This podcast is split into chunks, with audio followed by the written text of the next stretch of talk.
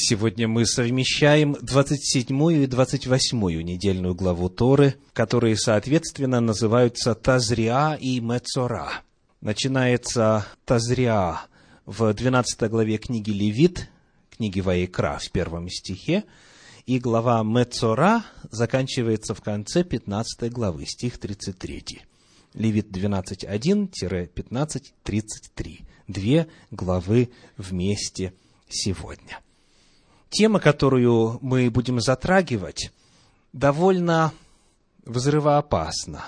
В том смысле, что говорим ли мы об иудаизме, о разных направлениях иудаизма, говорим ли мы о христианстве, о разных его направлениях, по этому вопросу до сих пор идут споры.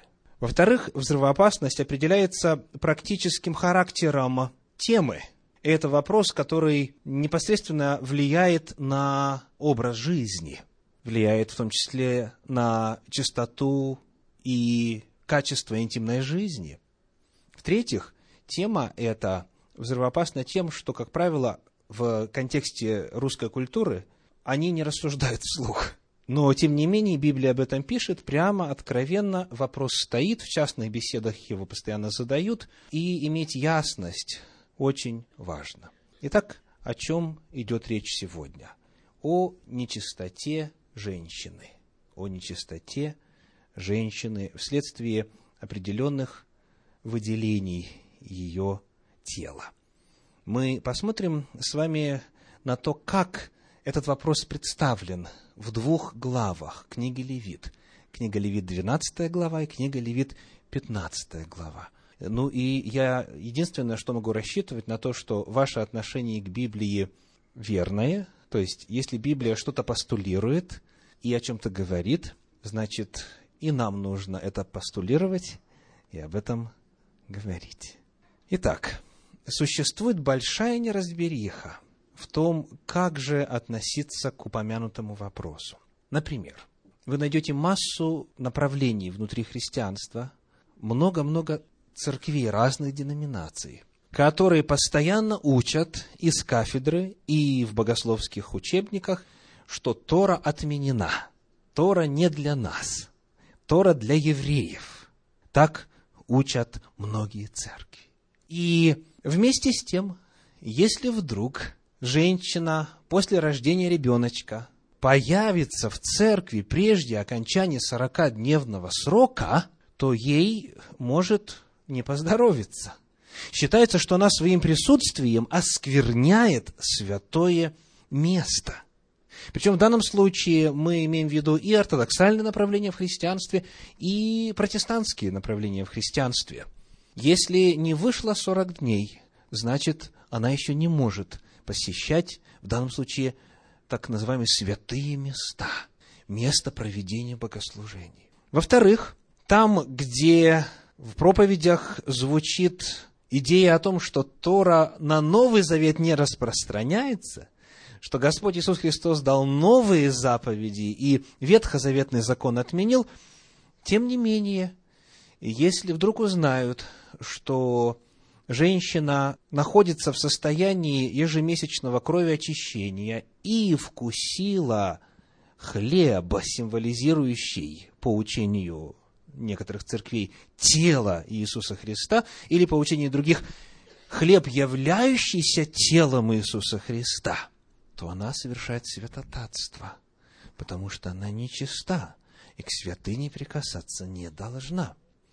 Несколько месяцев назад к нам в центр обратилась женщина, которая уже много лет не может вкусить хлеба и вина, в контексте вечери Господней, причастия, Евхаристии, потому что в их церкви это осуществляется раз в месяц, и всякий раз она нечиста.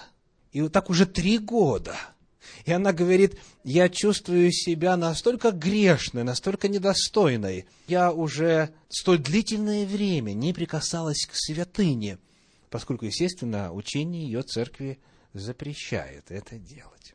Итак, с одной стороны закон отменен, с другой стороны правила закона, правила Торы строго блюдутся. И сохраняются сроки, и сохраняются какие-то элементы запретов, постулированных в Священном Писании в Пятикнижье. Итак, мы сегодня попытаемся хотя бы нарисовать общую картину и наметить путь правильной интерпретации этих законов в контексте не только Торы и Танаха, но и апостольских писаний, для того, чтобы знать, как исполнять эти вопросы, влияющие на многие сферы нашей жизни. Итак, познакомимся с законом. 12 глава книги Левит, стихи с 1 по 8. Левит, 12 глава, стихи с 1 по 8. «И сказал Господь Моисею, говоря, «Скажи сынам Израилевым, если женщина зачнет и родит младенца мужеского пола, то она нечиста будет семь дней. Как в дни страдания ее очищением она будет нечиста. В восьмой же день обрежется у него крайняя плоть его, и тридцать три дня должна она сидеть, очищаясь от кровей своих. Ни к чему священному не должна прикасаться, и к святилищу не должна приходить, пока не исполнятся дни очищения ее. Если же она родит младенца женского пола, то время очищения своего она будет нечиста две недели, и шестьдесят шесть дней должна сидеть, очищаясь от кровей своих. По окончании дней очищения своего за сына или за дочь она должна принести однолетнего агнца во всесожжение и молодого голубя или горлицу в жертву за грех, ко входу скинии собрания к священнику. Он принесет это пред Господа и очистит ее, и она будет чиста от течения крови ее. Вот закон о младенца мужского пола или женского пола. Если же она не в состоянии принести агнца, Пусть возьмет двух горлиц или двух молодых голубей, одного во всесожжение, а другого в жертву за грех, и очистит ее священник, и она будет чиста. Итак, вот закон, на основании которого до сих пор считается, что необходимо ждать 40 дней после рождения ребеночка. 7 дней после родов и плюс 33 дня. И затем можно приступить к соответствующим процедурам. Итак, вопрос. Чем снимается эта нечистота, согласно прочитанному отрывку? Это может сделать священник, а если точнее, это происходит с участием священника, и как именно? Жертвоприношение. Сказано, вновь обращая ваше внимание на шестой стих 12 главы, она должна принести однолетнего агнца во всесожжение – и молодого голубя или горлицу в жертву за грех ко входу скинии собрания к священнику. Он принесет это пред Господа и очистит ее, и она будет чиста от течения кровей ее. Способ очищения – это жертвоприношение.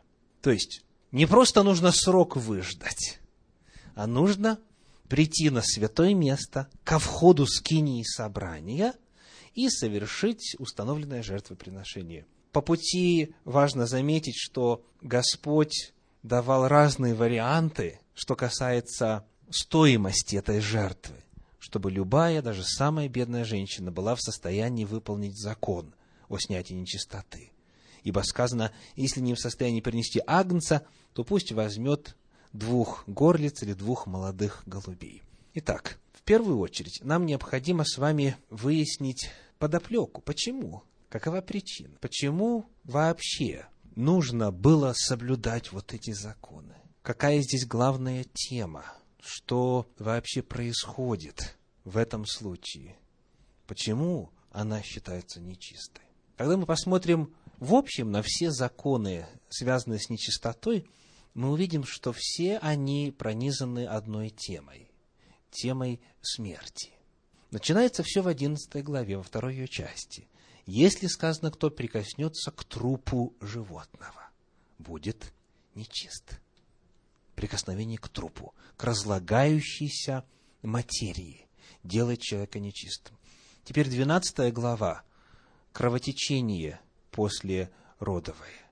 Выходит кровь, выходят остатки плаценты, выходят вещества, которые необходимы были для того, чтобы ребеночек внутри развивался и так далее. Все возвращается в прежние размеры, все детородные органы. И вновь истечение крови, истечение остатков ткани. Все это представляет собой что? Смерть. Смерть. Умирание. Дальше, когда мы смотрим на прокаженных, законы о которых описаны в 13 главе, и затем в 14 главе рассказывается о процедуре очищения от проказы, то вновь проказа по своей природе есть не что иное, как отмирание на живом человеке живых клеток, нервных клеток, и затем и периферийные ткани, и конечности начинают отмирать и так далее. Вновь тема смерти. Теперь, когда мы с вами доходим до 15 главы книги Левит, там говорится в начале об истечении из тела мужчины. Когда сказано в третьем стихе, течет из тела его истечение его, и когда задерживается в теле его истечение его. То есть, перед нами вновь процесс отторжения, какой-то аномальный процесс, какое-то хроническое состояние, когда из человека уходит неестественным образом определенная жидкость, или, как мы читали в переводе Санчина, слизь. Это тоже процесс отторжения жизни, тоже тема смерти. То же самое дальше в 15 главе, когда рассказывается и об обыкновенном женском истечении ежемесячном, и о хронических состояниях, та же самая тема. В случае ежемесячного очищения тело покидает неоплодотворенная яйцеклетка, умирающая, соответственно. И равно как и все ткани, которые были подготовлены в детородных органах для того, чтобы принять потенциально оплодотворенную яйцеклетку и начать новую жизнь. Все состояния, которые приводят к нечистоте, связанные, повторимся, с чем? Со смертью. Со смертью. И вот это чрезвычайно важно увидеть, вот эту общую картину, потому что это, в свою очередь, подводит нас к причине, по которой эта нечистота была нечистотой. Ну вот теперь вопрос. Если человек этот нечист, то чем ему это грозит? Согласно 12 главе книги Левит. Чем это грозит женщине, которая родила младенца и, став матерью, первый ли раз или в очередной раз, она теперь вот радуется жизни, входит в новую роль или вспоминает, каково это о младенце заботиться, что с нею происходит с точки зрения последствий, что на нее накладывает эта нечистота. Текст перед вами, что на нее накладывает эта нечистота. Какие ограничения? Читаем 4 стих 12 главы книги Левит. Левит 12.4 ни к чему священному не должна прикасаться, и к святилищу не должна приходить, пока не исполнятся дни очищения ее. Мотивировка, объяснение, указанная причина связана с понятием святости. Ну и теперь вопрос. Что же было святого в тот период? Что называлось святым? Именно что касается предметов – что касается объектов, территории. Одно названо прямо в четвертом стихе – святилище. Святилище свято, потому что там Бог пребывает, и на территорию святилища никто, кто находится в состоянии кровеочищения или гноящихся ран, или же недавнего прикосновения к трупу животного, никто, кто только что имел контакт со смертью или же вот находится в состоянии, где продолжает отмирать часть его тела, он никто не может туда взойти. Почему? Потому что Господь есть жизнь.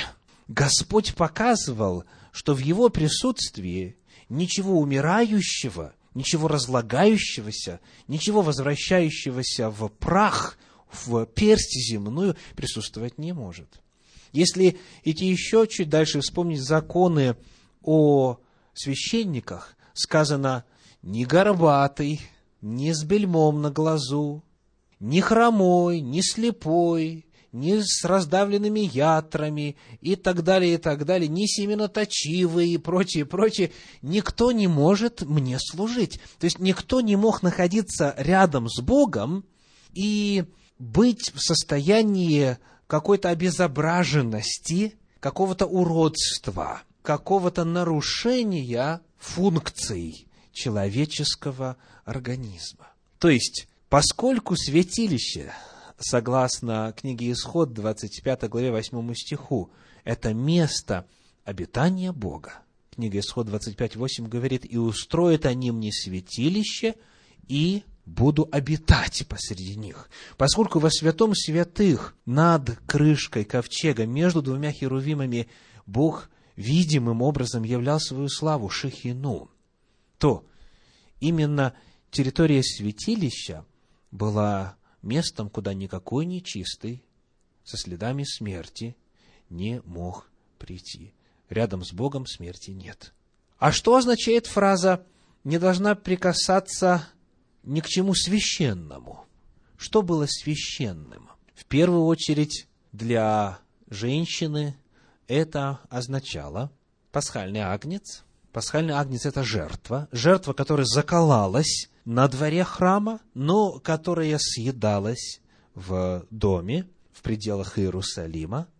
Это была святыня. И если кто не чист и будет есть пасхальную жертву, что произойдет? Истребится душа-то из народа своего. И потому Господь предусмотрел, чтобы через месяц, если кто не успел очиститься, не успел омыться, не успел пройти необходимые процедуры, через месяц можно было снова отпраздновать и таким образом помочь тем, кто в дороге или в пути, или не успел освободиться от нечистоты. То есть, это, во-первых, касалось пасхального агнца, ибо он был свят, он побывал на дворе святилища, он был заклан. Во-вторых, это касалось мирных жертв. Мирная жертва – это единственная из пяти типов жертв, которую человек приносил на дворе святилища, а съедал у себя дома. То есть, в благодарность, по обету или из усердия, говорит Священное Писание, жертва эта посвящалась Господу, на эту трапезу нужно было съедать человеку самому. Это была святыня ее тоже нельзя было есть в состоянии ритуальной церемониальной нечистоты. У священников были свои ограничения. У них был священный хлеб, хлебы предложения, которые могли есть вот эти и эти, а другие не могли есть. Они могли есть мясо иных жертв, в частности, жертвы за грех. И у них также были свои ограничения. Человек в состоянии церемониальной нечистоты не мог есть эти жертвы. Но это не касалось простого народа. Простой народ, в принципе, был таким образом как бы удален от всего того, что было заповедано священникам. Так вот, когда мы с вами смотрим, что же на практике означали ограничения для женщины, недавно родившей ребеночка, то ответ какой? Она не могла есть или даже прикасаться к жертвам, то есть к частям принесенных в жертву животных, и она не могла восходить на территорию двора святилища. Сейчас вот те из вас, кто знаком с апостольскими писаниями, могут для себя задать такой вопрос. Актуален ли этот вопрос сегодня? Мы, естественно, к этому вопросу вернемся. Но я думаю, что кое-что вы для себя уже смогли ответить, исходя из прояснение причин ограничений. Теперь мы переходим к 15 главе книги Левит и прочитаем там в начале первые три стиха. Книга Левит, 15 глава, первые три стиха. «И сказал Господь Моисею и Аарону, говоря, «Объявите сынам Израилевым и скажите им, если у кого будет истечение из тела его, то от истечения своего он нечист. И вот закон о нечистоте его от истечения его – когда течет из тела его истечение его, и когда задерживается в теле его истечение его, это нечистота его. Значит, по синодальному переводу речь идет о мужчине или о женщине? О мужчине. Используются слова в мужском роде, и это соответствует подлиннику. Дальше, в 15 главе, с 25 стиха, например, говорится, если у женщины течет кровь многие дни и так далее, или даже раньше, в 19 стихе, если женщина имеет истечение крови, текущей из тела ее и так далее. То есть, во-первых, речь идет о мужчинах. И это, конечно же, в современном христианстве как-то вот ускользнуло от внимания. То есть про женщин помнят, что есть вот такие законы в Торе касательно их состояния, но очень мало кто заботится о том, когда у мужчины, скажем, какая-то гноящаяся рана. Редко кто скажет ему, извини, дорогой, нельзя тебе плоти и крови Господней вкушать, потому что течет если какое-то иное состояние, где слизь, а слизи разные, да, в, в теле обретаются, слизь течет долгие дни. Причем интересно, что оригинал просто говорит плоть. Из какого места плоти течет, Тора не указывает. А вы знаете, что из разных мест может течь, так? И потому применительно к мужчине, и это очень радостно я всегда отмечаю, закон одинаков. Если у мужчины течет, значит он нечист. Если у женщины течет, значит она нечиста. Потому здесь уж, как говорится, мужчины не виноваты, что, как правило, это, конечно, жидкостей на протяжении всей жизни из них меньше вытекает. Но положение одно. И вот здесь в первую очередь рассматривается какое-то хроническое состояние, то есть именно какая-то болезнь, потому что, как правило, это не является нормальным. Если прочитаю вновь, когда течет из тела его, третий стих, истечение его, и когда задерживается в теле его истечение его. Это нечистота его. И вот вопрос, что нужно сделать, каков способ очищения. Читаем стихи с 13 по 15. С 13 по 15. А когда имеющий истечение освободится от истечения своего, тогда должен он отсчитать себе семь дней для очищения своего – и вымыть одежды свои, и омыть тело свое живою водою, и будет чист. И восьмой день возьмет он себе двух горлиц или двух молодых голубей, и придет пред лице Господне ко входу скинии собрания и отдаст их священнику, и принесет священник из сих птиц одну в жертву за грех, а другую во всесожжение, и очистит его священник пред Господом. Здесь у нас два способа очищения указано. Какие? Во-первых, вода.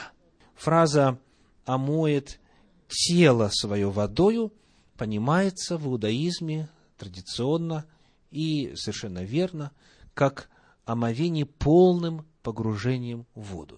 То есть это именно омовение тела, не просто частей тела или зараженного места. Не о гигиене здесь идет речь. Речь идет именно о церемонии, о ритуале и он должен полностью погрузиться, полностью скрыться, а помимо этого, после омовения водою, должен принести и жертву. Итак, вода и кровь. Вода и жертва. Вот способ очищения. Давайте вновь зададим вопрос о причине. Какая причина указана в 15 главе книги Левит? Какие последствия его нечистоты? Что лежит в основе вот самого понятия о нечистоте. Приглашаю вас посмотреть на 31 стих. Левит 15.31. «Так предохраняйте сынов Израилевых от нечистоты их, чтобы они не умерли в нечистоте своей, оскверняя жилище мое, которое среди их». Какая причина? Та же самая, что и в 12 главе. Наличие святилища.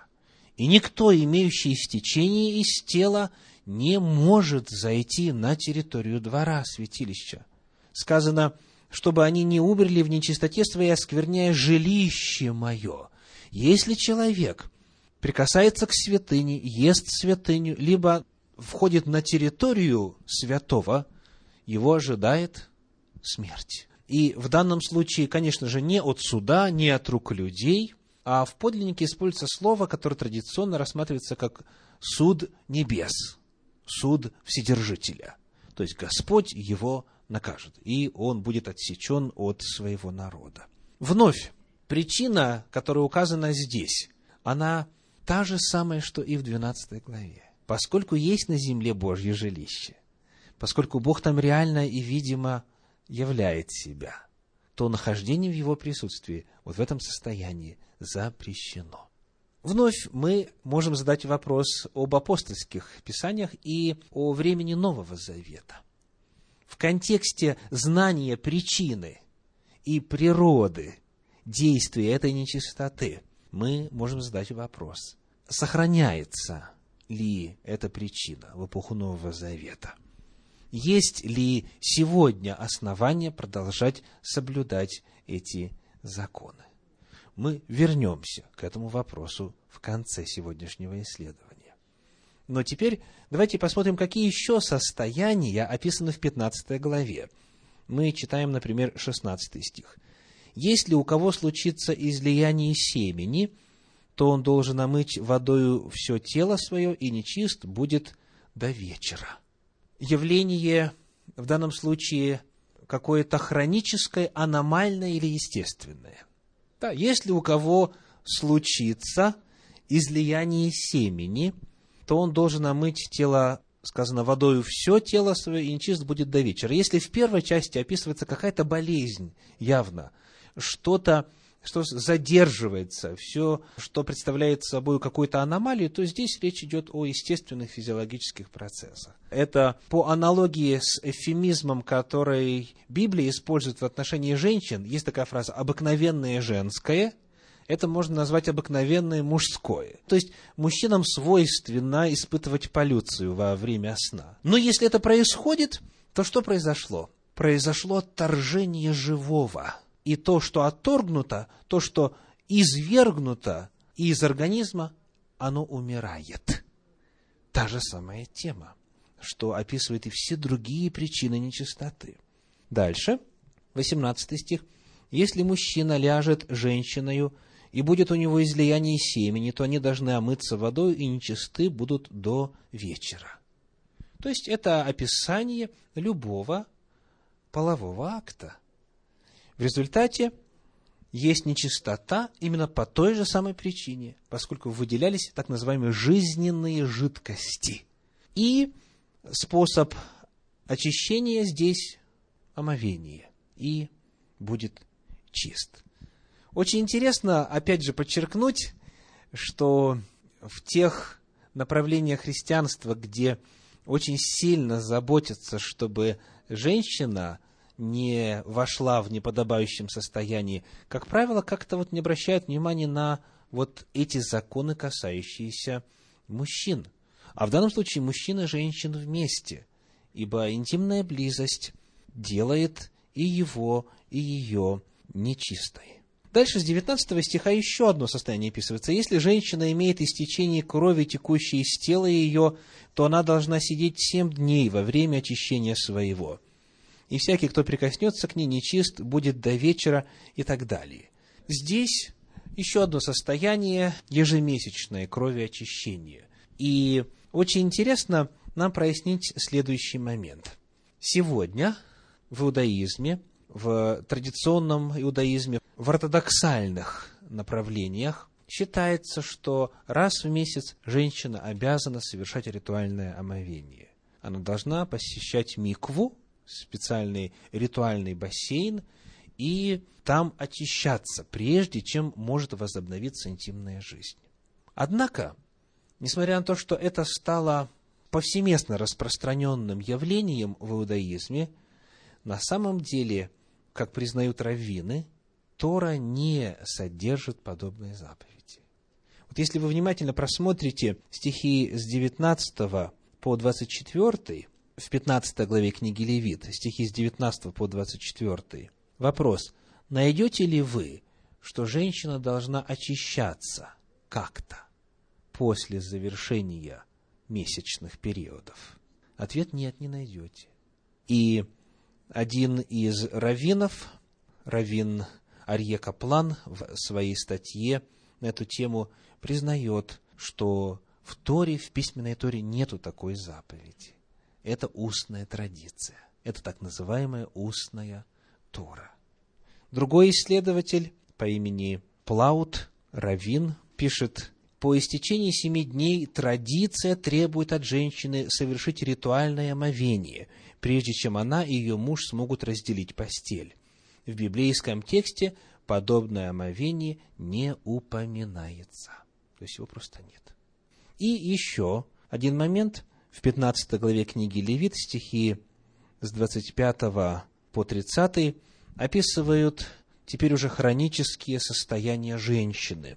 Если у женщины течет кровь многие дни, не во время очищения ее, или если она имеет истечение доли обыкновенного очищения ее, то во все время истечения нечистоты ее, подобно как в продолжении очищения своего, она нечиста. Теперь как освободиться? Стихи с 28 по 30. А когда она освободится от истечения своего, тогда должна отчитать себе семь дней, и потом будет чиста. Восьмой день возьмет она себе двух горлиц или двух молодых голубей и принесет их к священнику ко входу скинии собрания, и принесет священник одну из птиц в жертву за грех, а другую во всесожжении, и очистит ее священник пред Господом от истечения нечистоты ее. Каков способ очищения? То же самое, что и после родов, то есть жертвоприношение. Обратите внимание, вновь омовение не упоминается. Омовение есть в случае, когда истечение течет у мужчины в течение долгого времени. Итак, не для каждого из вас и не для всех из вас этот вопрос представляет собой практическую значимость, но давайте сравним. Минимальное количество дней, которые, согласно традиции иудаизма, делает женщину нечистой в месяц, это 12. Минимально. То есть 5 дней менструация, плюс, согласно традиции, 7 дней нужно отчитать чистых. Соответственно, 12 дней она считается нечистой, запрещена интимная близость, ну, а больше, естественно, в зависимости от продолжительности ежемесячного очищения, это может быть и 14 дней и так далее. Так вот, приблизительно половина месяца интимная жизнь, согласно традиционным законам, запрещена.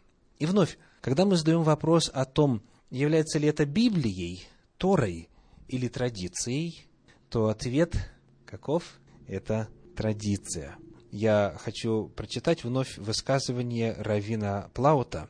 Библейский закон, говорит он, требует воздержания в течение семи дней с начала менструального истечения.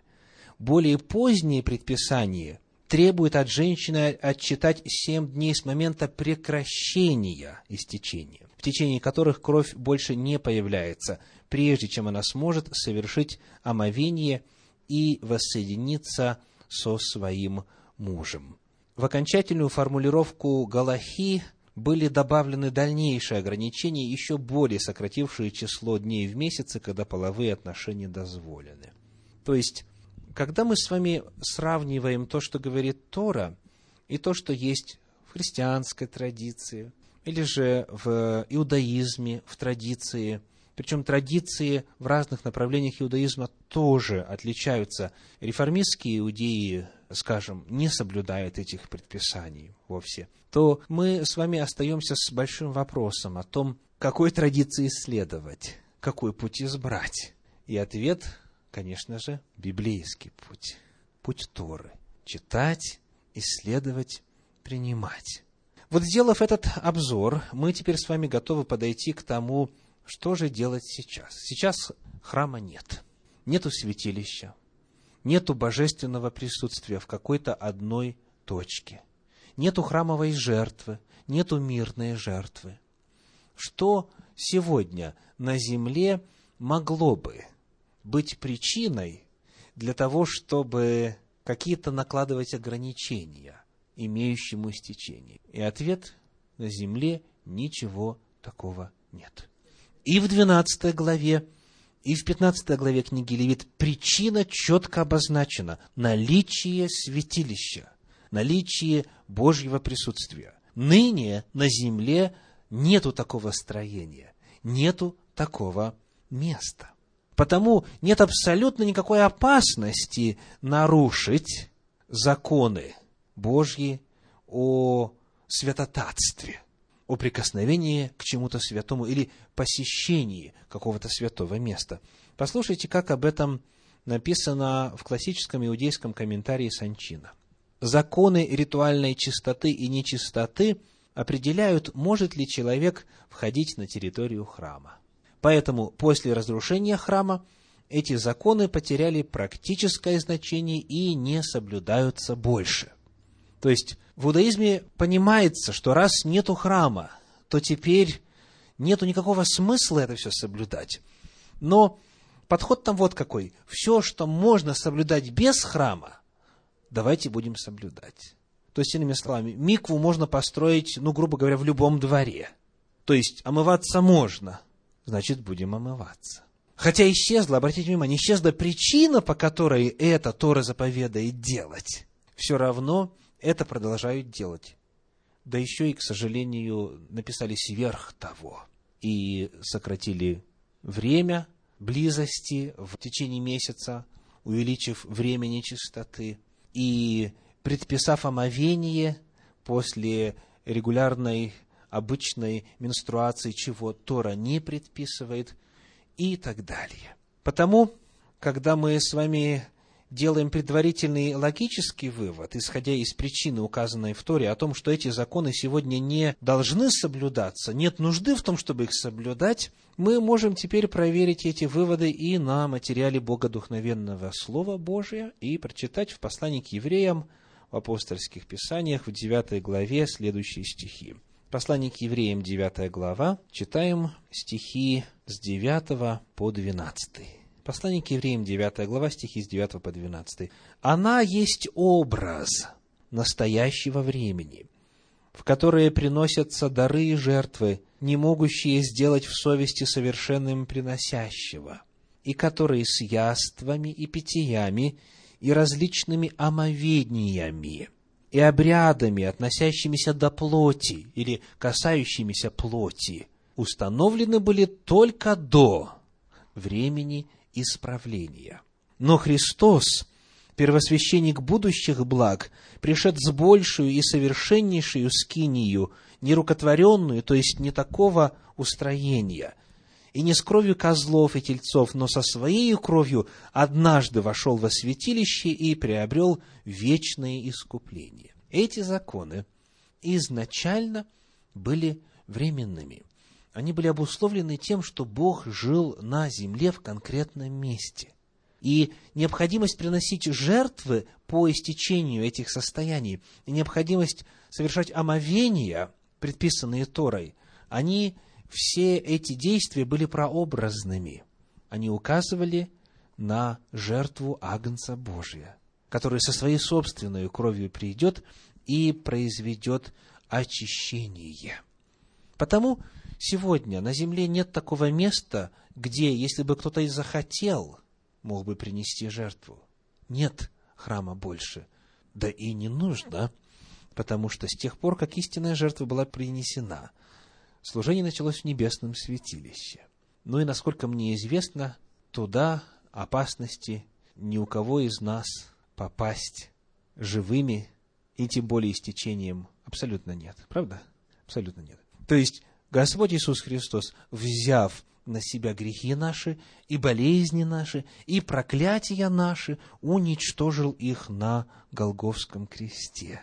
И потому сегодня эти законы интересны с точки зрения их богословия, с точки зрения их вести, но не представляют значимости в практическом отношении. Потому родился ребеночек, чувствует женщина силы, оправилась после родов, добро пожаловать в любое место на земле, потому что нету больше места более святого, чем какое-либо другое место.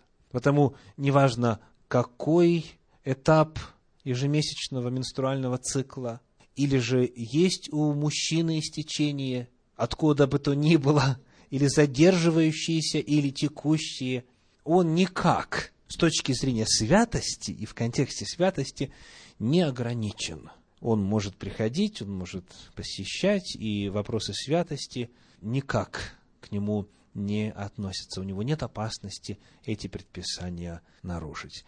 И, конечно же, Господь не истребит эту душу, потому что это повеление и этот запрет просто нарушить невозможно.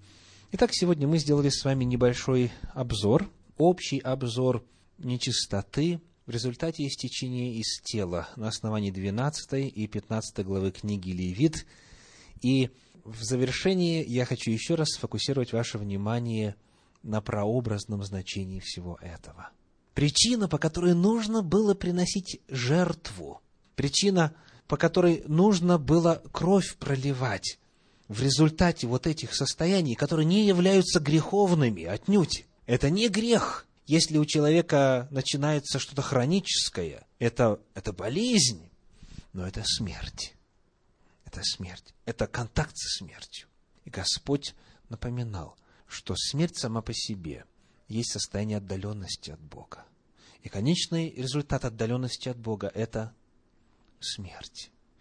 Господь же Иисус Христос, Агнец Божий, взял на себя все грехи, взял причину этих болезненных, хронических, аномальных состояний. Он взял, впитал их в себя, стал грехом вместо нас, для того, чтобы это все напрочь истребить. И он этим занимается сейчас в небесном святилище, и он принесет полное освобождение и полное восстановление тела каждого из тех, кто верен ему. Так что уже никогда больше эта проблема нечистоты и болезней и хвори, да и старости не будет нас беспокоить. Аминь.